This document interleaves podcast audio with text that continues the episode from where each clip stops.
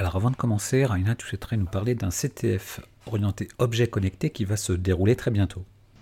Oui, très brièvement, c'est un CTF euh, qui, qui s'appelle euh, Phone ou Phone, comme vous voulez, donc PH0WN, euh, que vous pouvez retrouver sur ph0wn.org. Et donc c'est un CTF dédié aux objets dits intelligents. On ne se prononce pas pour l'instant sur leur QI.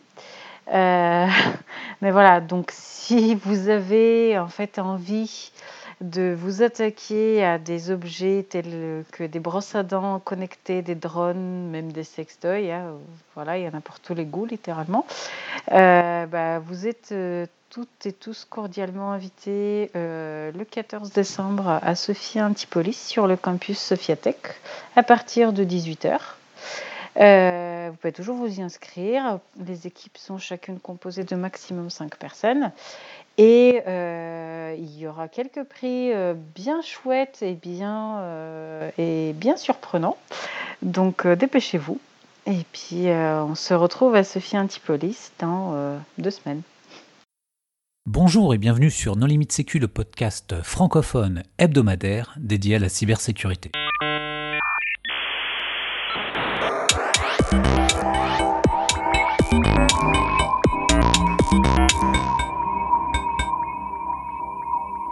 Alors aujourd'hui, un épisode sur le CSC avec euh, quatre invités. Anne-Charlotte Brou. Bonjour Anne-Charlotte. Oui, bonjour. Est-ce que tu veux bien te présenter? Oui, Anne-Charlotte Brou. Du coup, je travaille à l'ANSI, à l'Agence nationale de sécurité des systèmes d'information, au sein de la division communication. Je m'occupe spécifiquement de tout ce qui est relations presse, communication de crise et j'ai suivi le projet du Challenge européen. Julien Raïs. Bonjour Julien. Bonjour. Est-ce que tu veux bien te présenter? Oui, alors moi je travaille euh, à l'ANSI également avec, euh, avec Anne-Charlotte. Euh, je suis à la sous-direction opération et je travaille au bureau audit en sécurité. Et donc j'étais également donc, sur le projet ECSC. E Alan Marek. Bonjour Alan. Oui, bonsoir. Est-ce que tu veux bien te présenter? Oui, bien sûr. Donc, je m'appelle Alan Marek, je suis apprenti à l'NCBS Cyberdéfense de Vannes et je suis du coup en, apprentissage à Open Minded à Paris, dans, une, dans le 9e arrondissement, où je fais du pen test principalement. Et du coup, j'ai participé à l'ECSC en, en, tant que capitaine et joueur euh, pendant les deux jours. Et également Damien Coquille. Bonjour Damien. Oui, bonjour. Euh, moi, je travaille chez Digital, Security. Et je suis aussi membre de l'association HZV, donc qui est, qui est intervenue dans le cadre du challenge européen de cybersécurité. Pour discuter avec eux, les contributeurs No Limit Sécu sont Hervé Schauer. Bonjour. Nicolas Ruff. Bonjour. Et moi-même, Johan Uloa. Alors, Anne-Charlotte, euh, le CSC, qu'est-ce que c'est? Alors le CSC, le European Cyber Security Challenge, c'est une compétition européenne qui existe depuis plusieurs années, euh, initiée par les par l'Autriche, puis qui s'est agrandie à différentes euh, à plusieurs pays. Aujourd'hui, on compte 17 équipes nationales, enfin pour l'édition 2018. donc c'est une compétition qui, qui rassemble des jeunes de 14 à 25 ans des équipes nationales composées de 10 personnes, entraînées par des entraîneurs. Donc on a nos deux coachs euh, pour l'équipe France euh, dans le podcast. Euh, ces équipes se rassemblent généralement au mois d'octobre pour une compétition qui dure plusieurs jours, qui est hébergée dans un pays différent. En 2018, il s'agissait de, de Londres, vu que c'était organisé par le Royaume-Uni. Donc euh, après, on ira, j'imagine, dans le détail des épreuves, mais voilà, l'idée c'est de euh, de tester les compétences des différents membres de l'équipe euh, et aussi d'apporter une expérience sympathique en rassemblant des nationalités différentes et des jeunes passionnés par la SSI. Anne-Charlotte, ça veut dire que tous les invités ont moins de 25 ans là? 14-25 ans. Eh ouais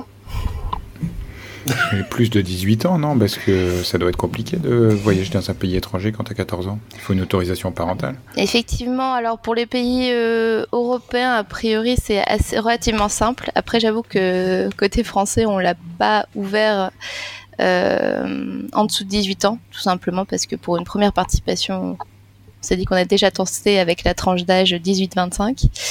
Euh, mais certains pays ont un ou deux euh, joueurs euh, mineurs. C'est assez rare.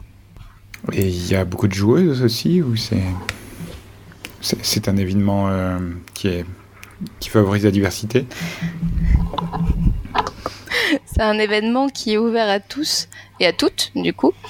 Euh, après, objectivement, euh, il y a très peu de, euh, de filles, de femmes, qui ont pris part à la compétition. sur l'ensemble des, équipes, je pense que ça rassemblait plus de 200 joueurs. On devait être à moins de, de, de 10 filles, je pense. Euh, côté France, on n'a malheureusement pas eu de candidate, donc on n'a pas eu de joueuse non plus. Euh, et on espère que dans les futures éditions, on arrivera justement à recruter un peu plus la gente féminine. Euh, et voilà, pour, c'est vrai que c'est, une question qui agite toutes les différentes euh, équipes d'organisation des différents pays, euh, parce qu'il n'y a pas de solution pour le moment. Alors justement, comment, comment est réalisé le, recrutement des candidats? Alors en fait, chaque pays a, euh, a tout à fait la, liberté d'organiser sa compétition nationale comme il l'entend. Euh, donc euh, les règles de base que chaque équipe doit respecter, donc c'est la tranche d'âge des joueurs. Il faut avoir au sein des 10 personnes recrutées cinq personnes euh, qui sont l'équipe dite junior, donc qui ont entre 14 et 21 ans, et cinq personnes dites seniors qui ont entre 21 et 25 ans. Euh, au-delà de et qui ont, bien sûr, chaque joueur doit avoir la nationalité du pays euh, qu'il représente. Au-delà de ces conditions qui doivent être partagées par toutes les équipes, quel que soit le pays, après, chaque pays doit organiser sa propre sélection nationale. Et là, il n'y a pas vraiment de méthode unique. Euh, certains procèdent en plusieurs phases avec une sélection en ligne et ensuite une compétition, une finale sur table. C'est par exemple le modèle allemand euh, qu'on a. Du coup, c'est le BSI qui nous avait notre homologue de Alency, pardon, qui nous avait invité à voir sa finale, qui procède comme ça. Euh, certains font juste une sélection. Nous en France, c'était en 2018, c'était la première fois qu'on participait. Et on a eu la chance d'avoir le soutien du coup de Hackers Voice qui nous a permis de euh, d'utiliser le euh, wargame public qui est organisé lors de la nuit du hack pour pouvoir euh, inviter les personnes qui participent à ce wargame là s'ils sont intéressés par le CSC de candidater pour faire partie de l'équipe. Et ensuite, une personne, enfin plusieurs personnes de l'ANSI et de, de l'association ont ensuite regardé un petit peu les candidatures et en fonction des profils, en fonction des compétences, en fonction des motivations, euh, on, en, a sorti euh, 10 noms. Et ensuite, on les a entraînés. Ah, alors ben justement, comment se passe l'entraînement? Alors, l'entraînement. Donc, euh, pour cette première édition, je reviens toujours sur le fait voilà, on, teste. Donc, euh, ce qu'on a fait, c'est simplement, donc on a avec euh, les coachs, euh, on a un peu regardé quel programme on pouvait proposer. Ce qu'on a fait, c'est qu'on a fait venir l'équipe en deux jours sur Paris en septembre. avec une journée un peu découverte, échange, rencontre en joueurs, vu que vu la sélection qu'on a opérée, il y a des joueurs qui viennent d'un peu partout. Euh, donc ça, c'était plutôt le bon côté. Ce qui fait que par contre, bah, les gens ne se connaissaient pas. Donc on a passé une journée comme ça et une journée avec un prestataire qui nous a permis de, euh, bah, de mettre en place des, euh, un challenge Géopardy. Alors après, je laisserai peut-être les coachs rentrer sur les détails des épreuves. Euh, mais voilà, ça a permis un peu de, de voir euh, les compétences de chacun, comment, il, comment le fonctionnement en équipe. Euh, voilà. Après, la préparation de l'équipe, c'était pour cette édition-là. maintenant, on en tire des enseignements, que ce soit pour la sélection, la préparation et sur place. Et on voilà, on n'exclut pas qu'en 2019, ça puisse évoluer en fonction des retours qu'on a eus. Bah déjà, c'est un challenge qui est plutôt attaque, défense ou les deux? Ah bah, par rapport à l'aspect technique, c'est vraiment un, challenge qui est euh, type Jeopardy, un hein, classique. On est sur du, du CTF, tout ce qui est de plus normal. Donc, Et euh, qui conçoit les épreuves? Parce que j'arrive pas à comprendre en fait si c'est un événement euh, national ou sponsorisé uniquement par des États, ou si c'est quelque chose de privé, ou si c'est quelque chose d'européen. enfin, qui est derrière et qui conçoit les épreuves? Donc il y a une compétition en France, une compétition nationale qui permet de recruter les équipes nationales. Ensuite, les équipes participe au challenge ECSC en lui-même, qui est du coup euh, finalement la, la, finale européenne qui rassemble les meilleurs joueurs de chaque euh, pays. Euh, cette compétition, elle est, enfin, elle est du coup élaborée tout au long de l'année par plusieurs acteurs. On a un pays hôte qui change chaque année, donc cette année le Royaume-Uni, qui est euh, assistée par l'ENISA, l'agence européenne qui s'occupe de la sécurité des systèmes d'information, qui est là en coordinatrice, mais qui pour cette année, pour la première fois, a également conçu des épreuves. Euh, également, le pays hôte a le choix un peu du prestataire qui va lui permettre de concevoir des épreuves euh, pour le challenge. C'était également une première cette année. Il faut vraiment avoir en tête que ce challenge, au fur et à mesure, il, s'agrandit, il accueille de plus en plus de pays, ce qui fait que les modalités évoluent énormément. C'était la première année où il faisait un challenge en mode géopardie avec des épreuves conçues par l'ENISA et des épreuves conçues par BT. BT. Euh, du coup, pour ce challenge-là. Euh, ensuite, euh, toute la partie organisation ensuite est pilotée par différents représentants de, de, chaque pays pour s'assurer qu'on puisse ramener les équipes à temps et qu'on puisse euh, bah, participer correctement au challenge. Donc voilà, donc hum, il peut y avoir effectivement des participations de prestataires privés, mais voilà, dans le cadre de partenariats de contrats faits avec une entité qui représente le pays qui elle ne doit pas avoir de euh, euh, un but non lucratif. Pardon.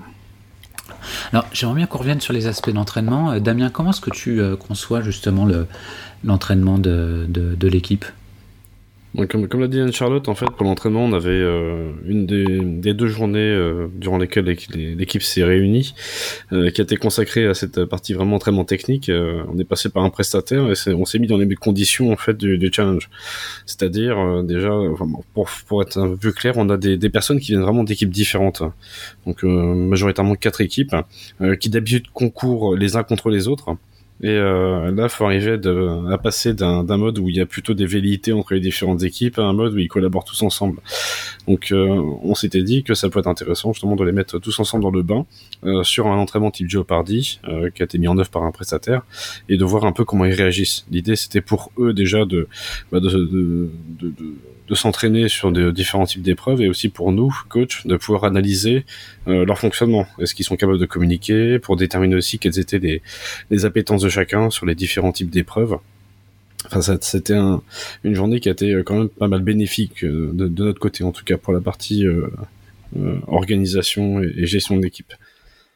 Et peut-être pour compléter la partie entraînement, les deux coachs ont également euh, designé des, des, des, des, pardon, des épreuves sur mesure euh, je pense que c'est aussi intéressant peut-être d'aborder ce point-là, euh, Damien, si ou Julien.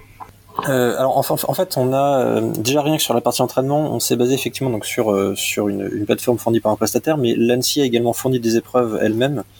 en particulier, on a essayé.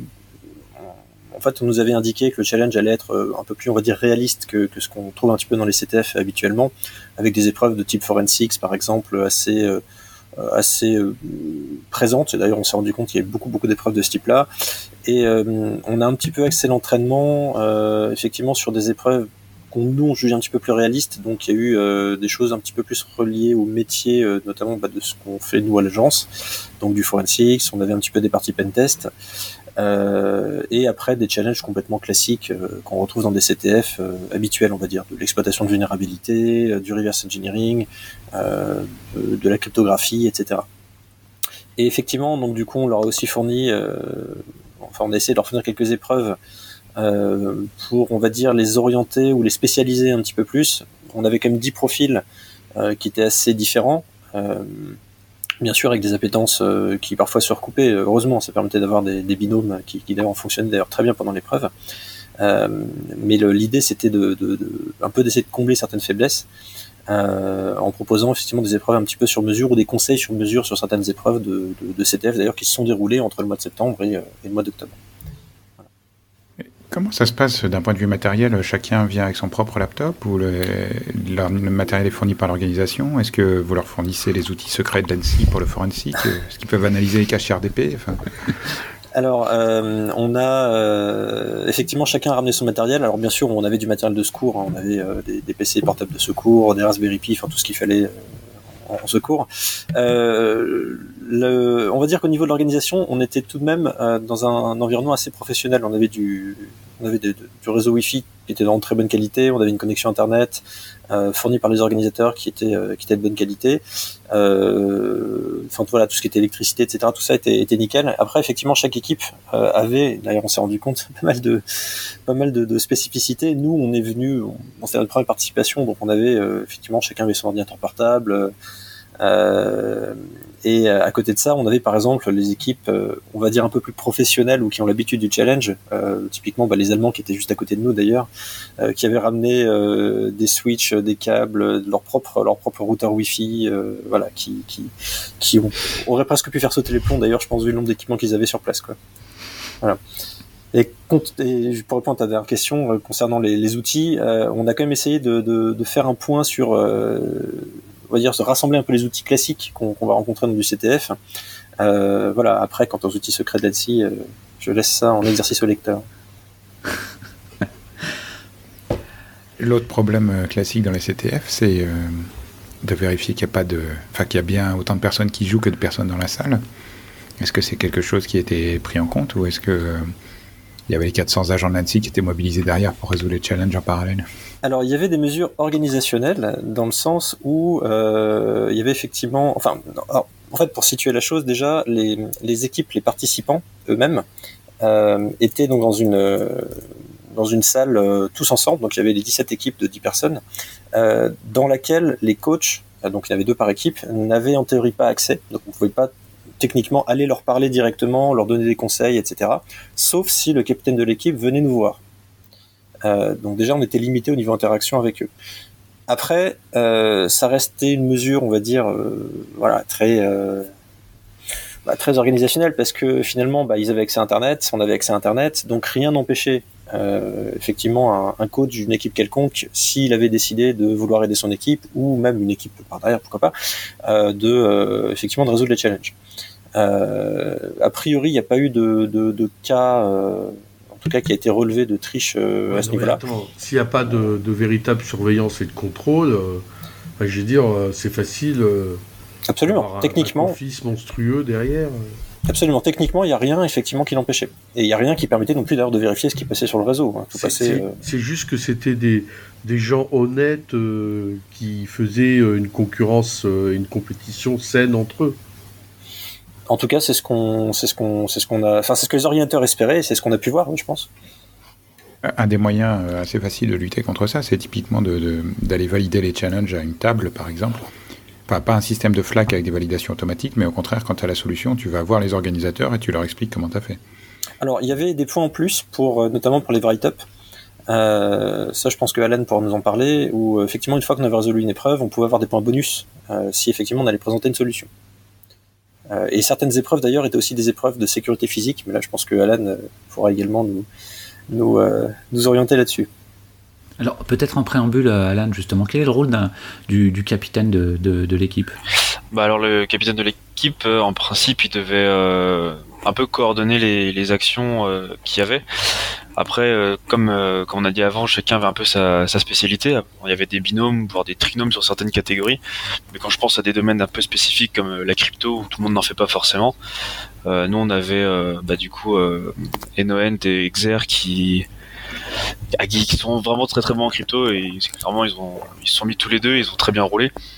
Mais euh, du coup, en principe, mon rôle, c'était de, de voir si quelqu'un se, enfin, bute sur un challenge pendant des heures et des heures. C'est lui dire au bout d'un moment, bah, lève le pied, fais autre chose, essaie de faire ci, essaie de faire ça. Mais au final, euh, l'équipe très très bien gérée toute seule parce que après, euh, parce qu'on avait pas mal discuté entre nous entre le moment où on s'est rencontré à et au moment du challenge. Donc ça a permis de créer une certaine cohésion. On avait déjà fait même des CTF en ligne ensemble pour augmenter justement cette cohésion. Donc voilà. Et donc euh, les challenges, euh, ils étaient bien ou c'est quoi ton si toi qui es un joueur de CTF expérimenté, tu, tu placerais dans quel tiers par rapport au, grand CTF euh? Bah comme en fait les épreuves étaient faites par différentes entreprises. typiquement sur des plateformes comme RootMe, ce qui, ce qui est un peu dommage, c'est qu'il n'y a pas de format de flag, donc des fois on peut avoir le, le, mot de passe de validation sans vraiment faire attention qu'on puisse le voir. Et alors que des fois dans d'autres CTF, bah, il y a vraiment un format de flag avec le nom du CTF et on sait que c'est bon, on l'a terminé, on n'a plus qu'à le valider et avoir les points. Ici, en fait, il y avait certaines épreuves où effectivement il y avait un format de flag qui était explicite avec CSC, accolade, un peu comme un CTF classique, et d'autres épreuves comme le forensic où en fait à un moment donné une épreuve c'était un truc du type trouver 5 IP et sauf qu'en fait, il fallait trouver l'ordre exact, des 5 IP pour euh, valider l'épreuve. Et au final, ça s'est transformé en. Faut juste trouver la bonne combinaison. Et, on a perdu un peu de temps à cause de ça, justement. Donc les épreuves en soi étaient plutôt réalistes. Elles étaient. Elles sortaient un peu de l'ordinaire, elles étaient intéressantes. Mais je pense qu'en termes de. Dans le cas d'un CTF, il y avait deux, trois petites choses à, à refaire, effectivement. Et comment vous êtes débrouillé là sur l'ordre des adresses IP Il y a une table d'organisation qui donne des indices ou euh? ah, Du tout. On a... fait une technique pas très élégante du type euh, on a essayé toutes les possibilités jusqu'à que ça passe. C'est valide. Mais oui, du coup, c'est en fait, on savait, on était sûr, euh, parce qu'en fait, avec du coup Nico de l'équipe Expresso qui était là, on est arrivé au même point en ne se concertant pas trop exprès pour voir si on tombait sur le même résultat. Donc on avait deux méthodes différentes, on avait les cinq mêmes IP, c'est juste l'ordre qui, qui allait pas, donc on était sûr que c'était ces IP là, donc on avait plus qu'à trouver le bon ordre et c'est bien passé quoi. Alors justement en termes euh, de fair play, euh, est-ce que il y a eu des gens qui ont tenté de faire un DDoS sur le serveur de validation? Est-ce que, comment ça se passait entre les équipes? Est-ce que, tout le monde avait la rage et voulait absolument gagner, ou est-ce que ça restait bon, esprit? Bah tout, tout début, euh, je pense que tout le monde avait un peu la rage de gagner. Après, forcément, il y a des pays qui sont un peu départagés par rapport à d'autres. Après, en termes de fair play, il y a eu des, des épreuves en fait qui, des sortes de machines virtuelles en fait qui étaient lancées. Donc c'était la même machine pour toutes les équipes. C'était une machine à, router tout simplement. Donc le, la plupart du temps, le point d'entrée c'était un point, euh, une exploitation web. Et après c'était une élévation de privilèges pour passer route. Sauf que bah, comme c'est la même machine pour tout le monde, il y avait certaines équipes qui avaient le point d'entrée avant les autres, qui coupaient le point d'entrée pour être tranquille et que les autres pays puissent pas euh, valider l'épreuve en fait. Et ça, ça nous est arrivé euh, plusieurs fois malheureusement. Donc après, c'est le jeu. Mais, mais vous, vous l'avez pas fait, bien sûr. Non, non, non, non, bien sûr, on l'a pas fait. Mais non, vraiment pas en plus, parce que. Ah bah, on comprend pourquoi vous êtes pas premier alors. non, mais évidemment, on l'a, pas fait parce que, en fait, euh, on a, on avait parlé avec les Allemands euh, après du coup la compétition. eux aussi, ils avaient remarqué ça. Et en fait, à chaque fois qu'on avait du coup bah, accès à une machine, on avait même restart des services en fait pour euh, bah, réhab la machine parce qu'on trouvait tout simplement aberrant dans une dans une euh, compétition comme ça où en fait on est tous là pour la même chose, on est tous là parce qu'on aime ça, on n'est pas là pour se tirer dans les pattes et, et donc voilà. Ouais, mais enfin quand tu vois quand tu vois la communication à travers l'Europe après sur les résultats, bon, on se dit ah quand même euh, si les Français ils avaient été devant les Allemands, euh, bon au moins c'est en Angleterre, ce sont pas les Anglais qui ont gagné, ça c'est bien. C'était un peu notre motivation effectivement de pas être devant les Anglais je veux dire. Et les Polonais. Et les Polonais. du coup, ça vaut peut-être le coup de donner le top 10 euh, dans l'ordre. Euh. Oula, le top 10 dans l'ordre euh, Moi j'ai le top 3. Mais, top 3, ouais. bah, dans le top 3, bah, il y avait les Allemands qui sont arrivés premiers. donc nous en deuxième, les Français en deuxième, à très peu de points d'intervalle, parce qu'en fait, on avait 2000 points d'écart. Sauf que 2000 points, c'est l'équivalent d'un d'un petit, enfin, d'un petit challenge en fait. Donc c'était vraiment à rien. Et après en dessous, il y avait les Anglais qui étaient, euh, je sais plus, je crois, à 8000 ou, ou 10 000 points, un truc, voire un peu plus, qui était l'équivalent d'un très très gros challenge. Donc ils étaient un peu plus loin. Vous avez discuté, vous avez sympathisé, vous avez fraternisé avec les autres équipes C'était quoi en gros le, ressenti? Bah, alors en fait, euh, la soirée après le deuxième jour, il y avait un, genre de social event en fait où toutes les équipes se sont retrouvées sur un toit avec euh, avec un bar pour justement tout le monde puisse discuter ensemble. Du coup, euh, avec bah, du coup, avec les Allemands, on avait pas mal discuté. Ça s'est très très bien passé, très très gentil. On avait discuté avec quelques Grecs, on est tombé sur certaines personnes qui parlaient français aussi, donc c'était plus simple aussi pour la communication. mais sinon, globalement, on a parlé avec un peu tout le monde. Enfin, moi typiquement, j'ai parlé avec pas mal de, de nationalités, donc c'était tout le monde était très sympa. Euh, après l'épreuve, vraiment, tout le monde était très très cool. Est-ce qu'il y a une, épreuve qui, euh, qui t'a marqué ou euh, qui était surprenante sur certains aspects, je sais pas. Ouais, parce que moi en fait de base j'ai pas trop de connaissances en crypto ou blockchain et, tout. Et en fait c'était une épreuve de forensique qui était assez longue et c'était un site web en fait qui c'était un Drupal qui s'était fait avoir avec bah, la Drupal Guédon. Et la personne avait mis, avait mis un crypto mineur sur le sur le sur le serveur et du coup il fallait retrouver les transactions après avec euh, Etherscan sur etherscan.io retrouver les transactions les smart contracts etc et c'était enfin je trouvais ça hyper intéressant parce que je connaissais pas trop trop là-dessus c'est Nico d'Expresso on a travaillé tous les deux parce qu'il a plus de connaissances que moi euh, là-dessus donc non c'était vraiment très cool donc il y avait une partie du challenge en fait qui se faisait pas en salle, mais qui était, euh, enfin qui était des, vrais indices déposés sur Internet. Quand tu, scannais avec quand tu sur Etherscan, c'était la vraie version du site. Ah oui, tout à fait. C'était le, vrai site. En fait, il y a eu des vraies transactions euh, Ethereum euh, qui avaient été faites avec le mineur. Ils avaient vraiment fait quelque chose de très réaliste pour le coup. Et c'est ça que j'ai trouvé très cool en fait. Et vous avez eu un débrief des orgas sur justement l'effort qui a été investi? Est-ce que, est que tous les challenges ont été résolus par exemple, ou est-ce que à la fin vous avez quand même, il y en a qui n'ont pas été résolus et la solution vous a été présentée directement par l'organisation? Alors non. Euh, après, on avait, en discutant avec les autres et en, en, ayant des échos à droite à gauche, on savait que nous, en, tout cas avec l'équipe France, on avait résolu pas mal de challenges. Mais euh, pour ceux qui nous restaient, on a, non, on n'a pas eu de retour, on n'a pas eu de write-up.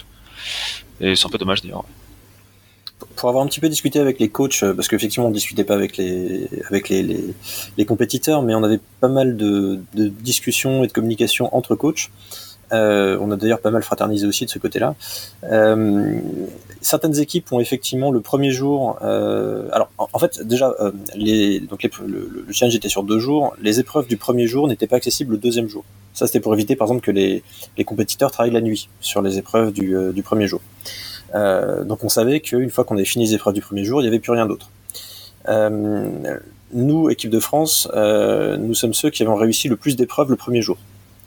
Donc toutes les épreuves n'ont pas été résolues le premier jour, je crois qu'il y en a une qui, qui n'a pas été résolue. Et le deuxième jour, toutes les épreuves ont été résolues sauf une qui n'était pas résolvable suite à un, souci dans, dans l'énoncé en, en l'occurrence.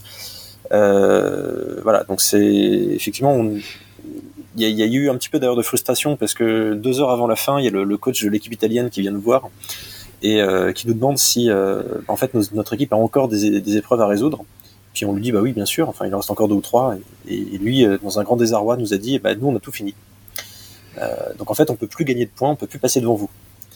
Euh, ce qui était un petit peu problématique. Euh, sauf qu'en fait, c'était sans compter sur euh, effectivement l'épreuve qui d'ailleurs a permis aux Allemands de, de, de, nous passer devant à la dernière minute. en fait, certaines épreuves étaient rajoutées un petit peu, on va dire en cours de journée, et c'était des épreuves qui avaient beaucoup de points. Donc les épreuves dont tu as parlé Alan tout à l'heure, hein, type King of the Hill, donc le premier qui, gagne le point, qui gagne le flag est gagné. et effectivement, on a voilà, on avait un petit peu ce genre d'épreuve surprise qui de temps en temps arrivait au, milieu de journée. D'accord, donc en fait il y avait un aspect stratégique où il fallait euh, éventuellement garder un joueur en réserve en sachant qu'une épreuve très importante allait tomber euh, vers midi et qu'il fallait que quelqu'un soit dispo à ce moment-là.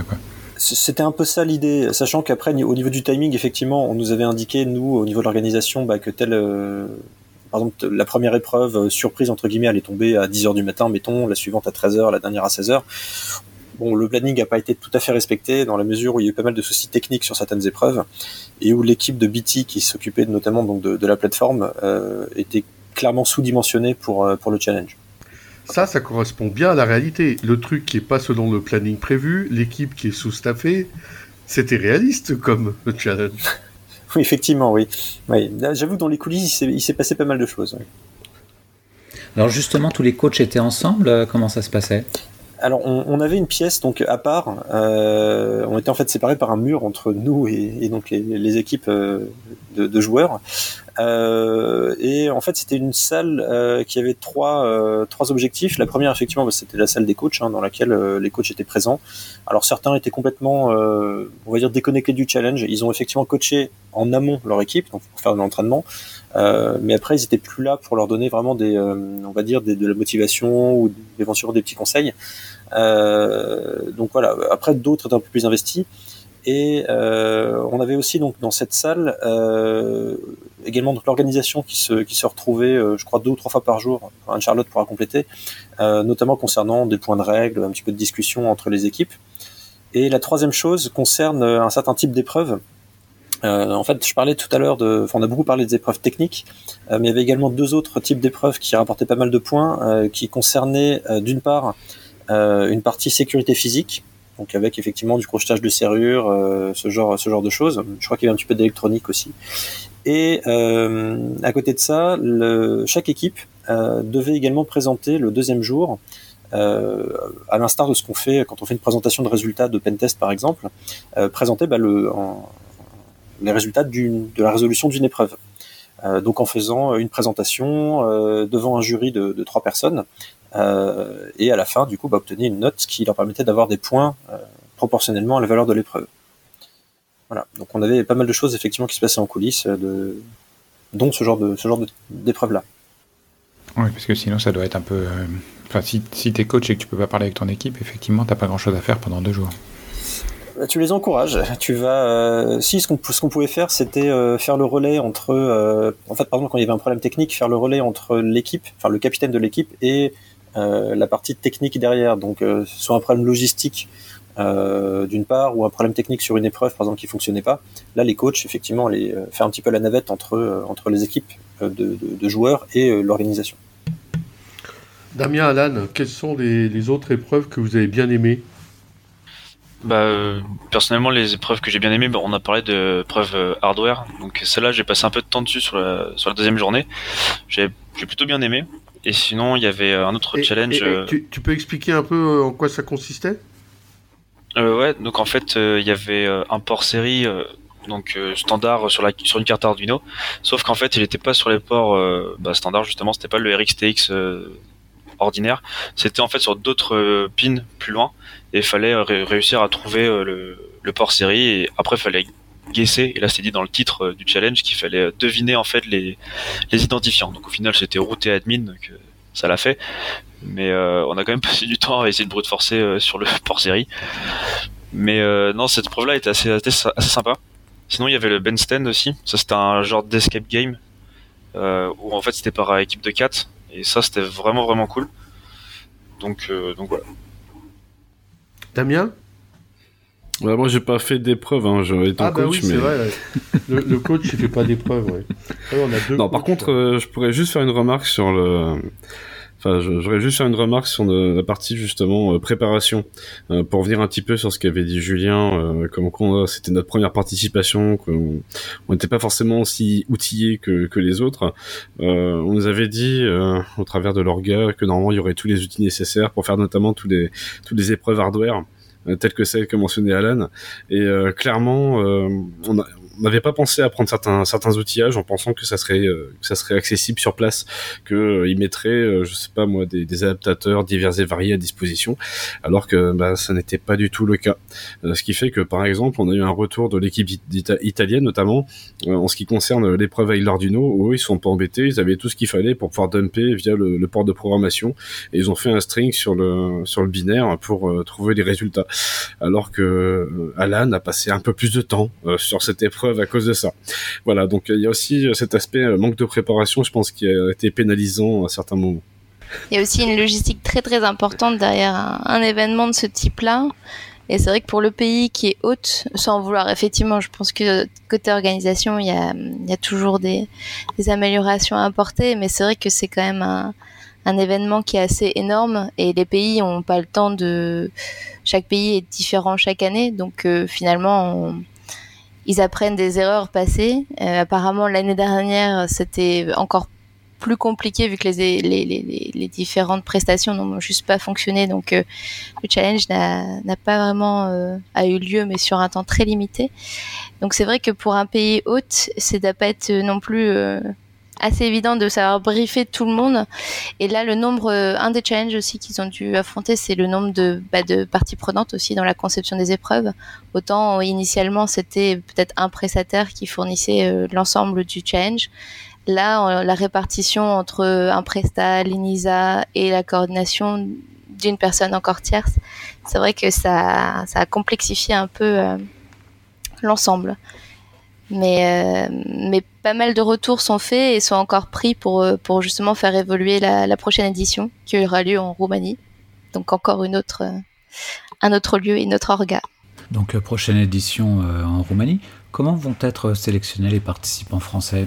Alors du coup, on, se, on va commencer à se repencher sur la question. Donc tout simplement parce que là, on, est encore en train de faire un peu le bilan de, de 2018, voir si on repart sur le même modèle que l'an prochain ou si on fait peut-être une étape supplémentaire. Euh, aujourd'hui, c'est encore un peu trop tôt pour le dire, mais on essaiera d'avoir euh, la réponse très rapidement en début d'année et puis surtout de communiquer un peu plus rapidement sur, euh, sur l'existence du challenge, comment ça va fonctionner pour faire en sorte qu'on ait de plus en plus de candidats vu que euh, pareil, on a calibré un petit peu la communication à, à, minima cette année en y allant petit à petit. Là, on se rend compte que finalement, on, peut, euh, on doit faire connaître un peu plus la compétition pour donner plus de chance à, à tout le monde. On espère que du coup, on, pourra continuer avec euh, avec l'association Hackers Voice, avec qui ça s'était bien passé. voilà, mais on est encore en train de travailler sur les modalités. Très bien, ça me semble une bonne conclusion, mais peut-être euh, que tu souhaiterais ajouter des choses? Oh, En conclusion, on peut dire qu'on a été très fiers de, notre équipe, qui, je pense qu'ils sont vraiment euh, aimé l'expérience, on a beaucoup aimé aussi, les coachs aussi, je pense, ont, passé un bon moment, plein d'excitation, et on espère vraiment que, que l'édition 2019 euh, sera encore mieux et on sera premier. C'est l'objectif, après tout. Moi, je pense que c'est un, très bon moyen de permettre à, tous les Européens de se rencontrer entre eux dans quelque chose de, ludique et, d'actif. Et est-ce que tu penses qu'il faut le multiplier? Parce que finalement, bah là, il n'y a, pas tellement de monde euh, par euh, pays. Est-ce que tu penses qu'il faudrait euh, avoir deux équipes par an, une équipe A, une équipe B? Est-ce que tu penses qu'il faut l'augmenter ou qu'il faut séparer les équipes, entre guillemets, première division, deuxième division? Comment on, devrait faire progresser ça à l'avenir? Effectivement, on peut imaginer plus de participants. Après, enfin, vu les, hum, on voit que le, challenge évolue chaque année et que l'absorption de nouveaux pays engendre des, bah, nouvelles problématiques logistiques et euh, techniques que aujourd'hui je ne pense pas que toute l'organisation ait la capacité d'absorber.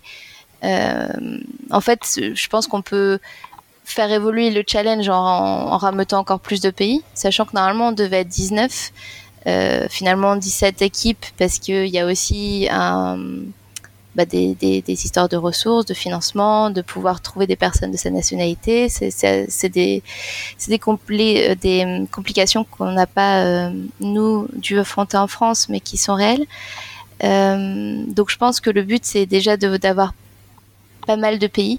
Après, euh, ce qu'il faudra aussi, je pense, c'est un temps de stabilité sur euh, l'organisation du challenge en lui-même avant d'absorber encore plus de monde, parce que parce qu'il y a quand même eu des moments où voilà, euh, être sûr que le Wi-Fi fonctionne bien pour tout le monde, être sûr que ça va pas cracher, être sûr que qu'en termes de logistique, on nourrit bien tout le monde. Enfin, il y avait quand même déjà pas mal de problématiques à affronter sur cette édition-là. je pense qu'il faut déjà consolider la base avant de encore plus agrandir. Mais on est d'accord sur le côté rencontre européenne, c'était vraiment bien. Oui, moi j'ai encore plein de questions trolls. Est-ce que tous les participants vont avoir la Légion d'honneur? Parce que normalement, quand un, cyberathlète rentre avec une médaille d'argent, il est des Jeux Olympiques, il est, il est nominé. on attend déjà le, le body Alors, les, premiers ont eu une médaille. L'équipe, l'équipe allemande, effectivement, ils ont, ils ont remporté des médailles, qui n'étaient pas des médailles en chocolat en l'occurrence. Il y, a, un prix monétaire associé ou c'est et ils ont été également tous, euh, donc l'équipe allemande, ont été invités. Euh, enfin, en gros, ils ont eu un, ce qu'on appelle un black ticket, donc un ticket pour Black Hat euh, gratuit. Euh, voilà, donc qui était offert par l'organisation de Black Hat en l'occurrence. Euh, ce qui est un prix qui est tout assez raisonnable. nous, équipe de France, effectivement, on n'a pas eu de médaille malheureusement. on a eu juste un petit carton qui indique notre notre participation et notre classement. voilà, bon, ça, c'est vrai que de ce côté-là, les prix euh, on n'y allait pas non plus pour les prix, hein, euh, sachant d'ailleurs qu'on les connaissait pas à l'avance. Euh, hum, qui a eu l'idée des avatars dans le communiqué de presse? Ah, les fameux avatars, je me demandais si on allait en parler. en fait, tout simplement, le challenge, la raison pour laquelle on a pu se lancer avec l'ANSI notamment, c'est parce qu'on on pilote également au mois d'octobre le mois européen de la cybersécurité, qui est une campagne de sensibilisation nationale, euh, pour laquelle cette année on a fait appel à un prestataire, à un dessinateur fixe, pour pouvoir illustrer des situations de la vie quotidienne et pouvoir faire passer un certain nombre de conseils et de bonnes pratiques au plus grand nombre. Donc on est passé par la BD. voilà, on lui a parlé pendant les, travaux de l'équipe qui existait. Et on se dit que ça peut être intéressant de, de, proposer aux joueurs de, euh, et aux entraîneurs de se représenter par des avatars. Et voilà, donc ils se sont tous prêtés à l'exercice en donnant un peu euh, leurs préférences, leurs traits caractéristiques, et puis le reste a été à, à la patte de, de fixe. J'ai pas vu les avatars des participants, ils sont pas euh, publics, non? Ah si, si, si, euh, sur euh, la page ssi.gouv.fr, en allant sur la partie euh, mois européen, challenge européen, il y a la présentation des joueurs et la présentation des coachs et on les a illustrés par les avatars. Ok, tu as d'autres questions, Nico? Non, j'allais demander qui a payé les licences IDA, mais ça je. Sache que IDA 7.0 version gratuite permet de faire beaucoup de choses.